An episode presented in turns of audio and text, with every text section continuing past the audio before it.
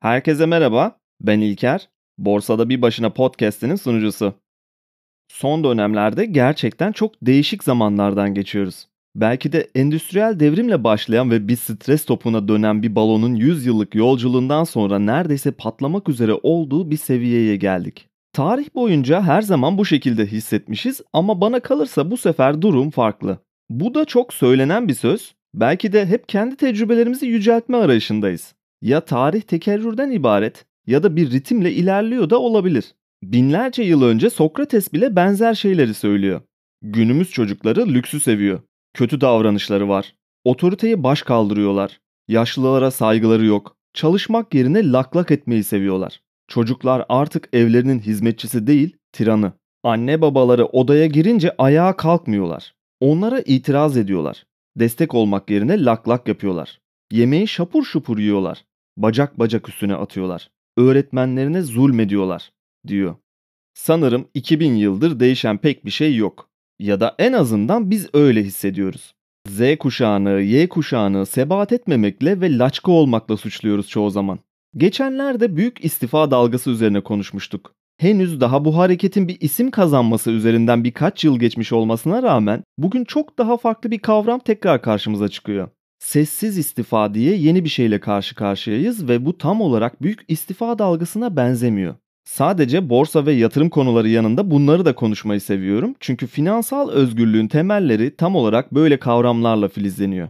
Y kuşağı ve özellikle Z kuşağı yeni çalışanları çok ciddi bir şekilde eleştiriyoruz bu istifa dalgaları yüzünden.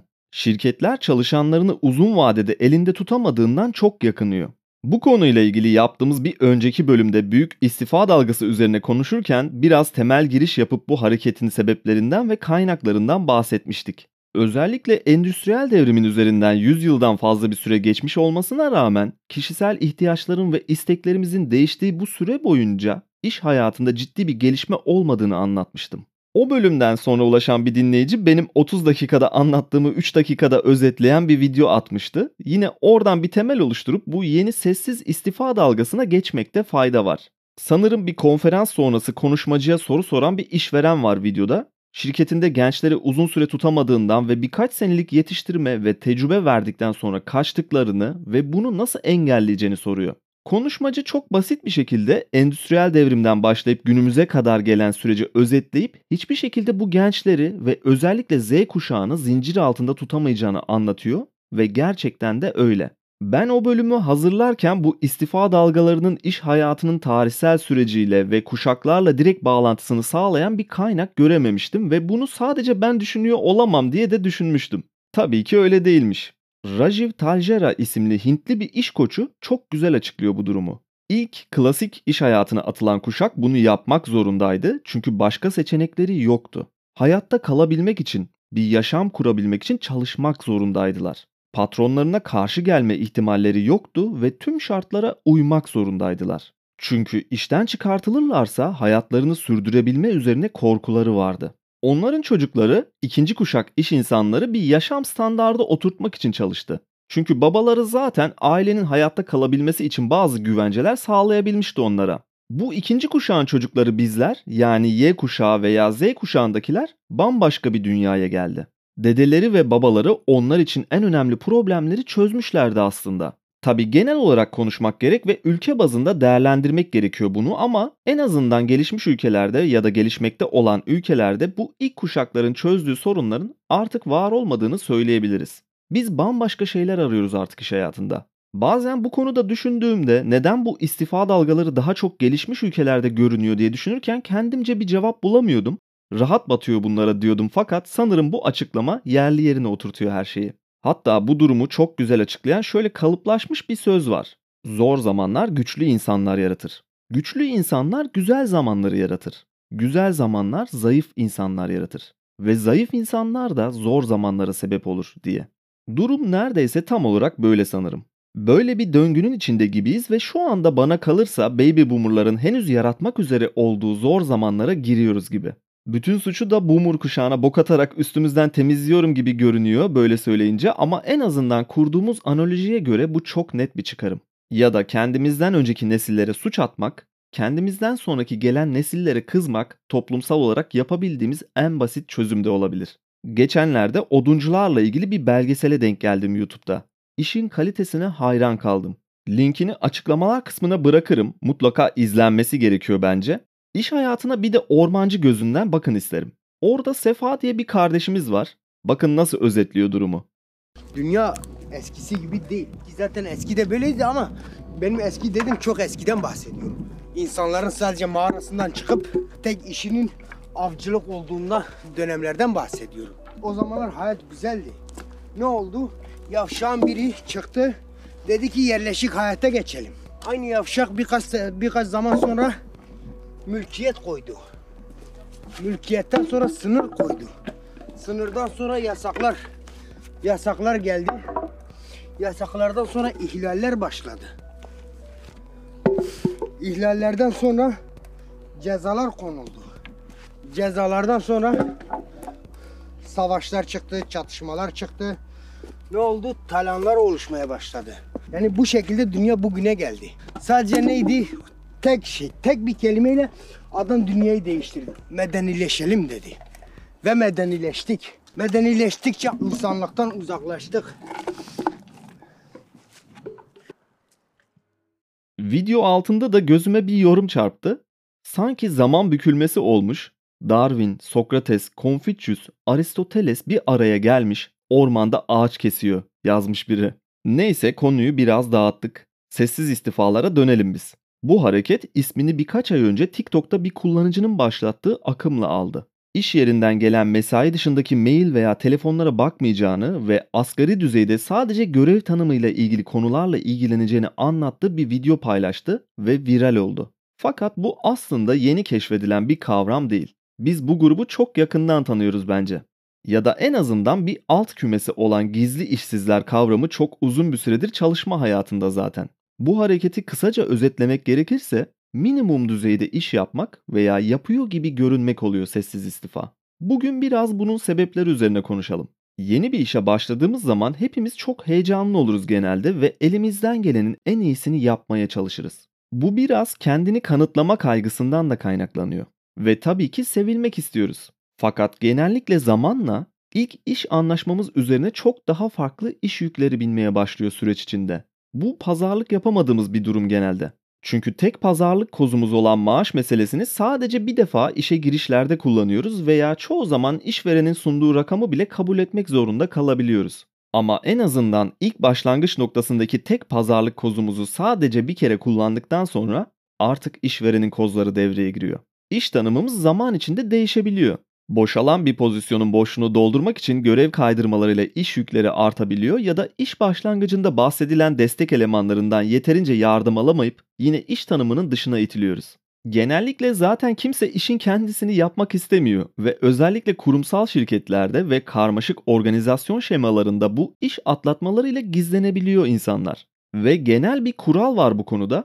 Bir şirkette ya da bir organizasyonda işlerin %50'sinden fazlasını çalışanların %10'unun yaptığını gösteren bir çalışma var.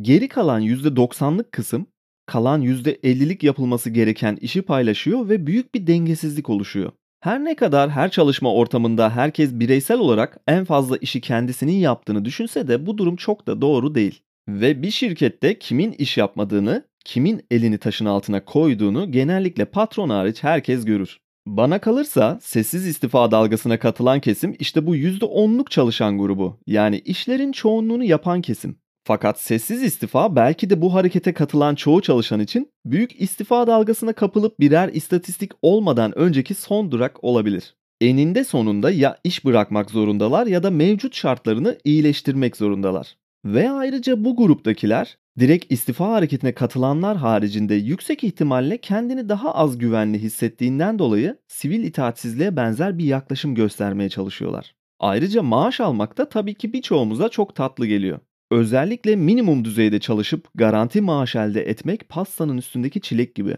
Fakat çok yakında bunun iyi veya kötü sonuçlarıyla karşılaşacaklarını düşünüyorum.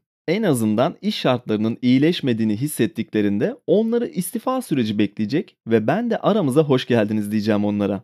Bir kısmı da istediklerini elde edip işverene verdikleri bazı kozları geri alabilecek, onları da ayrıca tebrik etmek gerek. Fakat çoğu bölümde bahsettiğimiz fare yarışından çıkamayıp finansal özgürlük kazanma fikirlerinden uzaklaşacaklarını da belirtmek lazım. Şunu da rahatlıkla söyleyebiliriz sanırım. Bu tip konularda bazı problemler hissedenler olarak en büyük uyanışımızı yaptığımız fazla mesailer üzerinden fark ediyoruz. Tabi bazı meslekler için geçerli olmasa da bu durum çalışan kesimin yine de büyük bir çoğunluğunu kapsıyor. Fazla mesai bulunmayan mesleklere ve işlere de gıptayla bakıyoruz. Bazı durumlarda ne kadar fazla mesai yaptığımızın farkında bile olamayabiliyoruz ayrıca. Tabii ki günlük ve kısa vadeli durumların farkındayız ama kendimden örnek vereyim ben. Geçtiğimiz yıl tam bu zamanlarda Eylül-Ekim ayı gibi şirkete işi bırakacağımı iletmiştim ve sonunda tamamen ayrılışım yılbaşına kadar sürdü. O dönem artık bu kopuş resmiyete binmese bile ciddi bir durum olarak süreç başladığında yapmış olduğum fazla mesaileri çıkartmak istedim. Bunu yapmam da çok basitti. Sadece birkaç Excel dosyasını birleştirip, sadeleştirip, günlük ve aylık bazda toplamda ne kadar fazla çalıştığımı çıkartacaktım. Yani sadece basit bir iş yüküydü. Ama bunu hazırlarken o kadar dibe battım ki çünkü yavaş yavaş kaynayan bir kazandaki kurbağa olduğumu tam olarak fark ettim. 8 aylık süre içindeki haftalık 45 saatlik çalışma süreci içinde ben toplamda 12 aylık süreye denk gelecek kadar fazla çalışmışım. Yani aslında o yıl çalışmam gereken süreyi zaten tamamlamışım. Daha henüz yılın tamamlanmasına 4 ay kala. Bunu şöyle hesaplıyorum. Toplamda haftalık çalışma süresinin üstüne kabul edilebilir mesai süresini ekliyorum. Bu da yıllık olarak sanırım 270 saatti. Ben sadece 8 ay içinde 600 saate yakın fazla mesai yapmışım.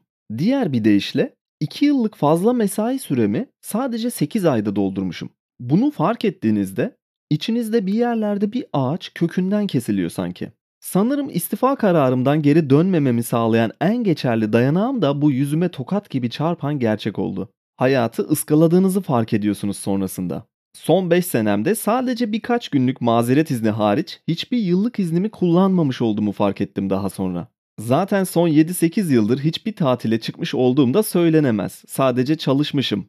Ev, iş, ev üçgeninde kalmışım ve hayatımın belki de kayıp yılları olarak bir daha geri döndürülemeyecek en değerli zamanımı harcamışım. Ve bence sadece çalışmakla da kalmamışım. Bir yılda ortalama bir buçuk yıllık bir iş gücü süresi kadar çalışmışım sürekli.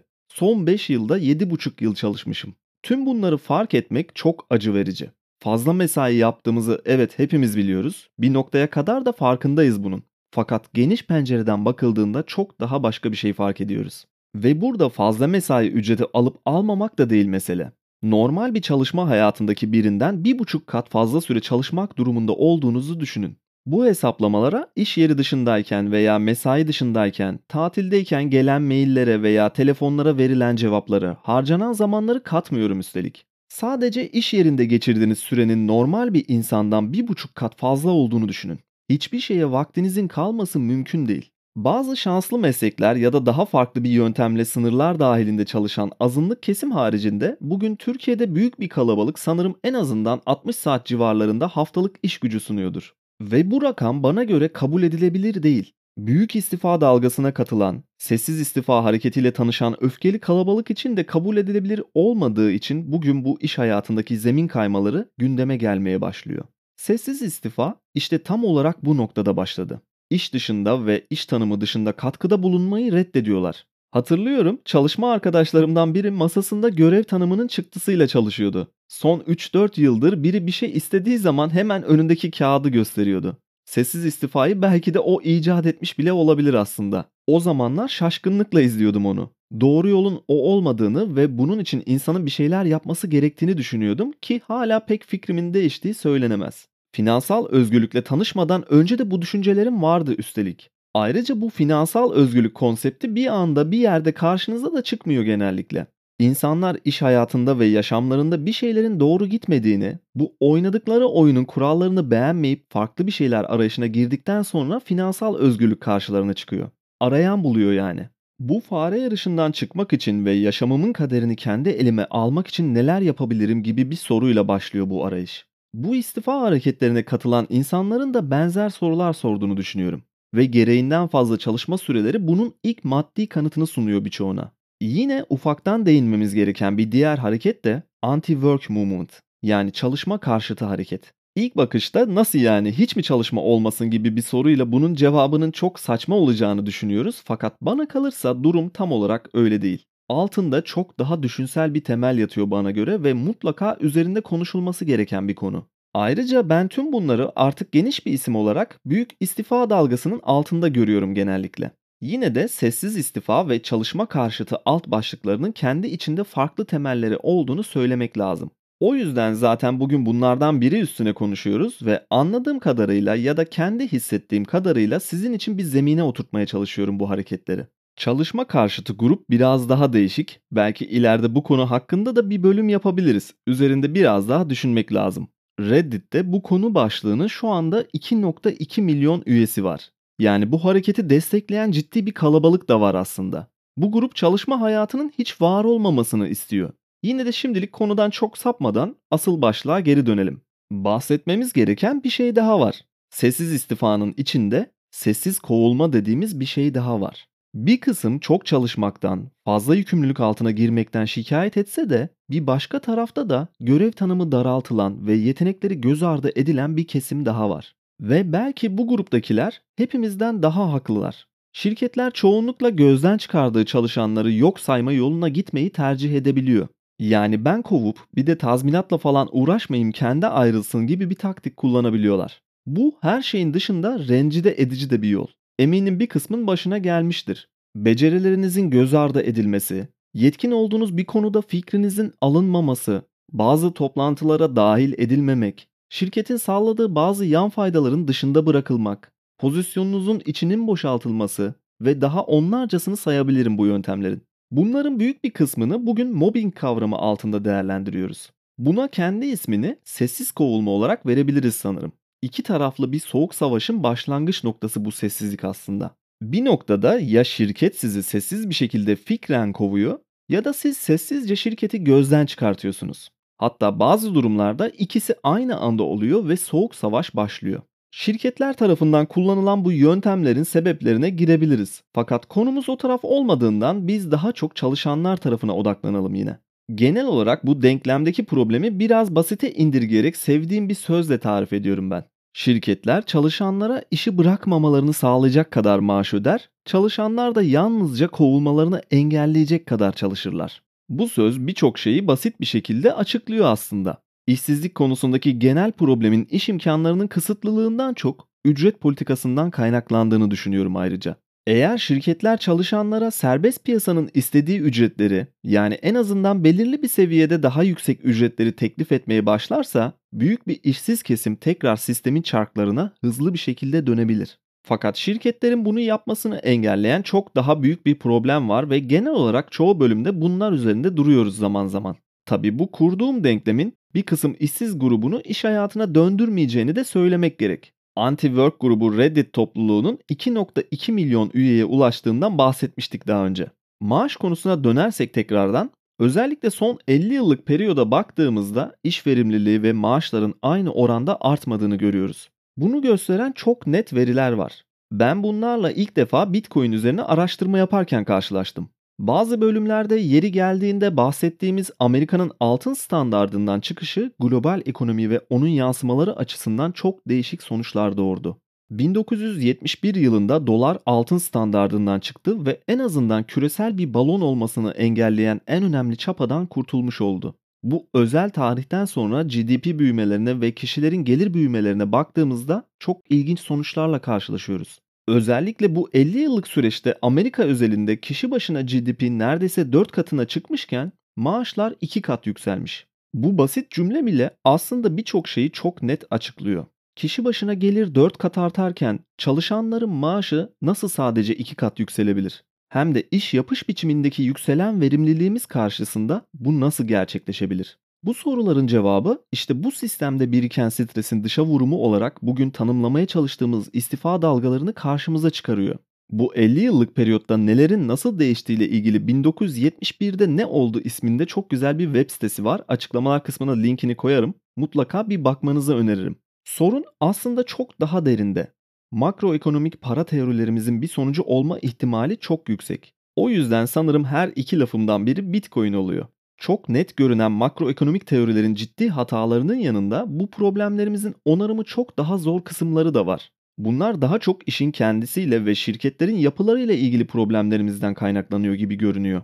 Özellikle oldukça geleneksel ve çok ciddi bir dikey organizasyon şemasıyla hareket eden şirketlerde çalışmak istemiyor insanlar. Alt-üst ilişkisini bir noktaya kadar mentörlük ve koçluk anlamında kabul etsek de üst pozisyonlardaki yöneticilerin daha ulaşılabilir olmasını istiyor çalışanlar. Bir mail gönderirken bile bu alt-üst ilişkisini ya da dikey organizasyonu çok net görebiliyorsunuz. Gönderilen kişilerin maildeki sırası, CC'ye koyulan yöneticilerin sıralaması o kadar kuralcı ve gazı kaçmış bir sisteme adapte olmanız isteniyor ki bir noktadan sonra bu katı kuralların çoğunu saçma bulmaya başlayabiliyorsunuz. Sözlü olarak çok rahat 5 dakikada eyleme geçilerek çözülebilecek bir konu için günlerce sürebilecek bir mail trafiğine girmeniz istenebiliyor.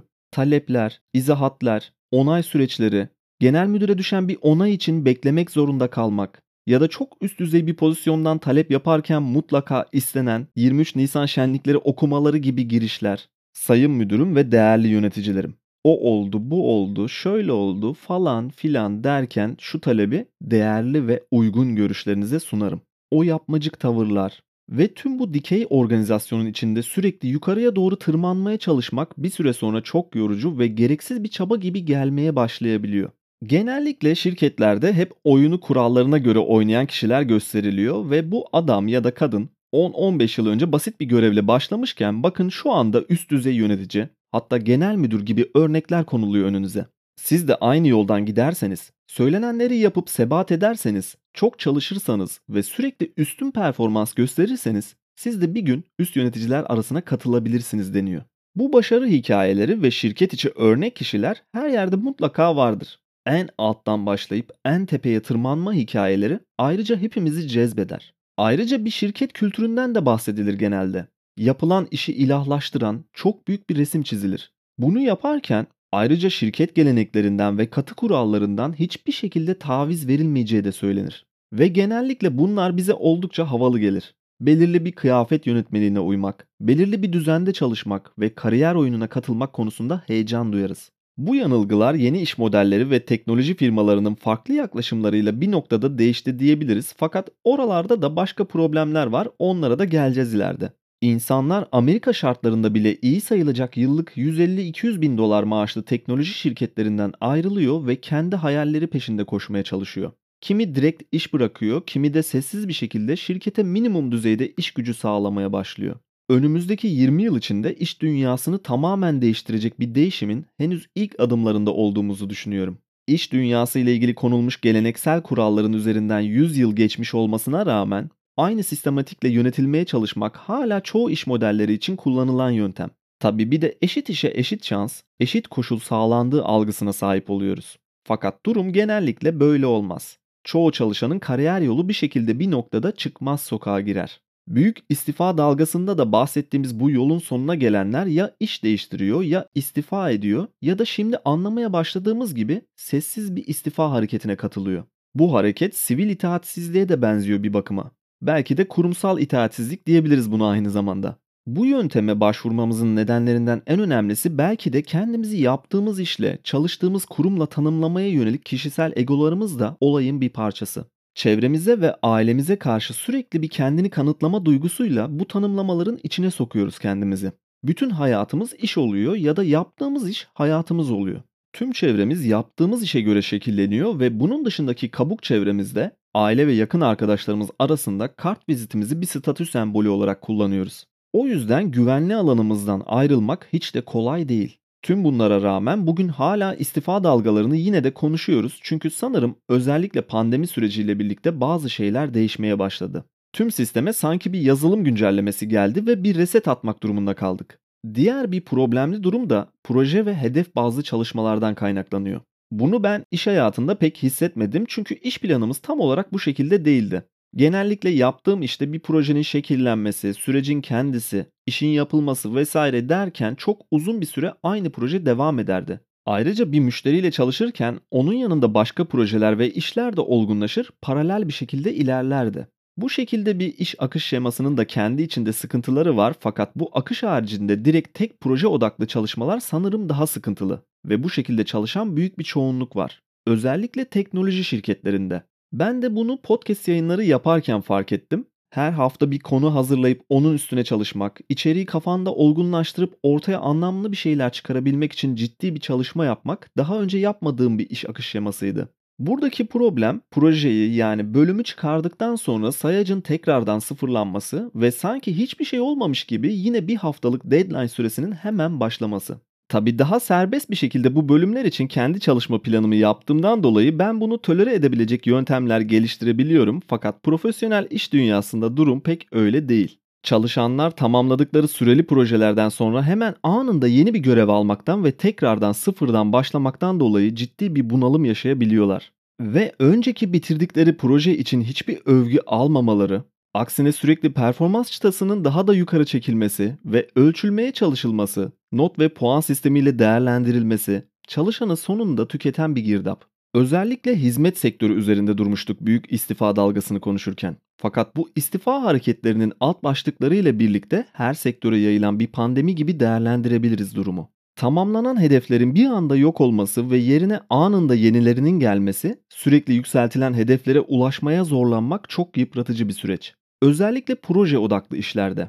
Bu noktada çalışanların birçoğu farkında olmasalar bile tükenmişlik sendromuna kapılabiliyorlar. Ve bunu küçük bir tatil kaçamağıyla çözebileceklerini düşünüyorlar. Fakat problem temelden çözülmediği sürece bu kısa süreli deşarjlar hiçbir şekilde uzun vadede yararlı olamaz. Olmuyor da. Ya da tam tersi tamamen sabit bir iş yaptığınız bir işte çalışıyorsanız da büyük problemler yaşayabiliyorsunuz. Her gün tamamen aynı şeyleri tekrar tekrar yaptığınızı düşünün. Bir fabrikada üretim bandında ya da bir masa başı işte evraklar üzerinde olması fark etmez. Tüm gün aynı sistematikle aynı şekilde çalışan, işe karşı bir kas hafızası geliştiren kişilerin yaşadığı sorgulama ve bunalım bambaşka. İçten içe çürüyor gibi hissediyorlar. Yaptıkları işi sorgulamaya başlıyorlar. Böyle anlarda üst yöneticiye durumu açtığınızda ya da psikolojiniz hakkında tüyo verdiğinizde size şirketteki o örnek insanı anlatıyor. 20 yıl sebat edip genel müdür yardımcısı olan ya da her işe koşturup hiçbir iş yüküne hayır demeyip sonunda bölgesinin müdürü olan o örnekleri önünüze koyuyor. Kısa süreli moralinizi yükseltecek motivasyon konuşmaları dinliyorsunuz yöneticinizden ve kaldığınız yerden devam ediyorsunuz. Potansiyelinizin çok yüksek olduğu hakkında övgüler alıyorsunuz ve önünüzdeki işe tekrardan dört elle sarılıyorsunuz. Ta ki bir sonraki krize kadar. Sürekli bu döngülerden geçmiş biri olarak bir gün en sonunda yöneticim bana İlker, oğlum ben sana sürekli motivasyon konuşması nasıl yapayım kuzum? Her birkaç ayda bir aynı döngüye giriyoruz demişti.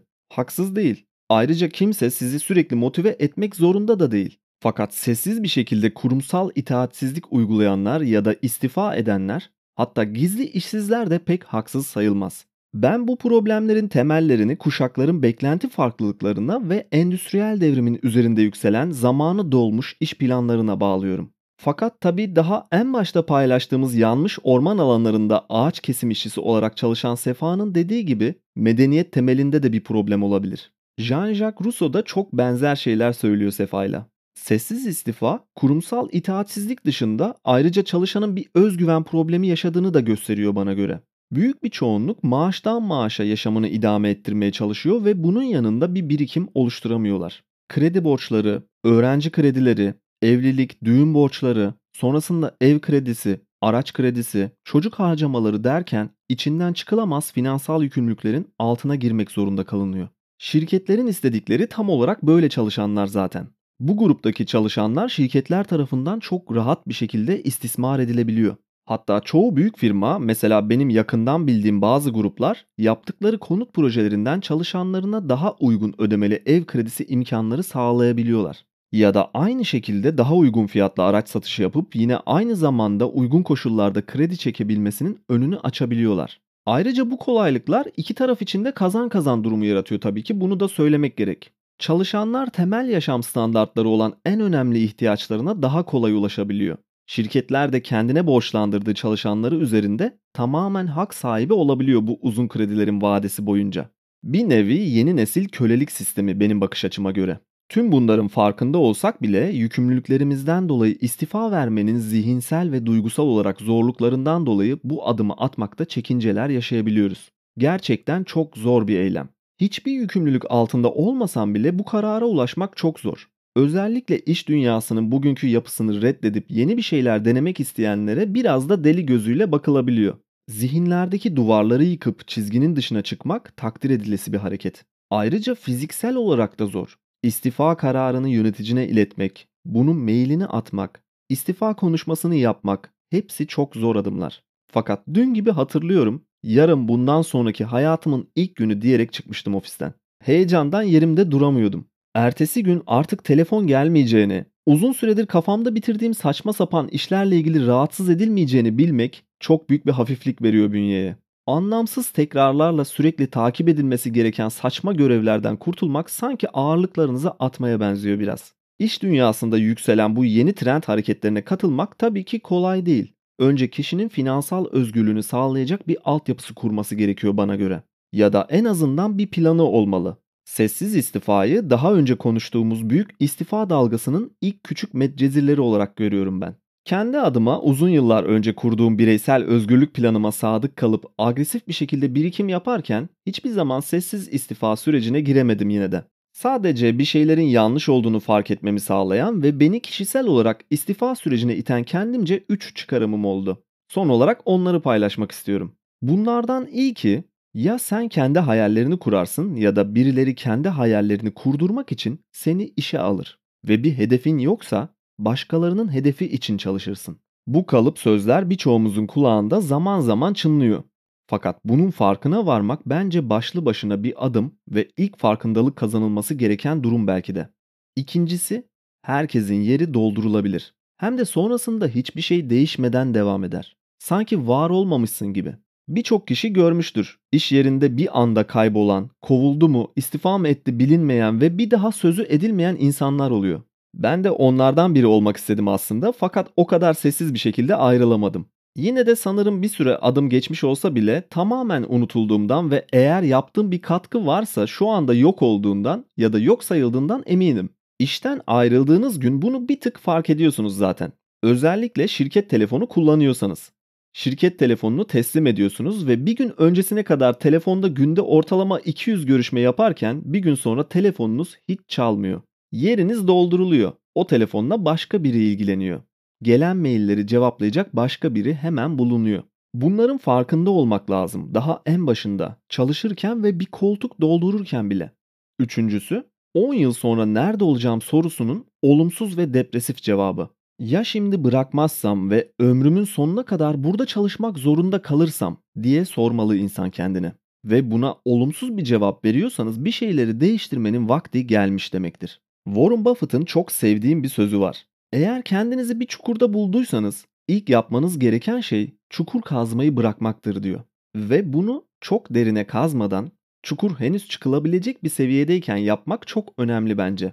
Sanırım biraz depresif bir bölüm oldu fakat tam olarak vermek istediğim mesaj da insanların bunalımlarını derinleştirip bir an önce işlerinden istifa etmelerini sağlamak değil aslında. Galiba yasal bir sorumluluk olarak bunu eklemem gerek. İstifayı övmek diye bir suç var mıdır acaba TCK'da bakmak lazım. Bireysel özgürlükler üzerine bir hassasiyet oluşturmaya çalışıyorum aslında. Kişinin kendi özgürlüğünü eline alması ve kendi kaderinin kaptanı olmasını teşvik etmek istiyorum işin temelinde. Bu haftalık benden bu kadar. Ekstra olarak bakmak isteyenler Satoshi Radyo Podcast'i altında Hodl Günlükleri ismiyle iki haftada bir bölümler yapıyoruz. Daha fazla içerik görmek isteyenler oraya da göz atabilir. Umarım bu bölümden de keyif almışsınızdır. Ayrıca açıklamalar kısmında yer alan mail veya Twitter hesabım üzerinden soru ve görüşlerinizi iletebilirsiniz. Bir sonraki bölümde görüşmek üzere.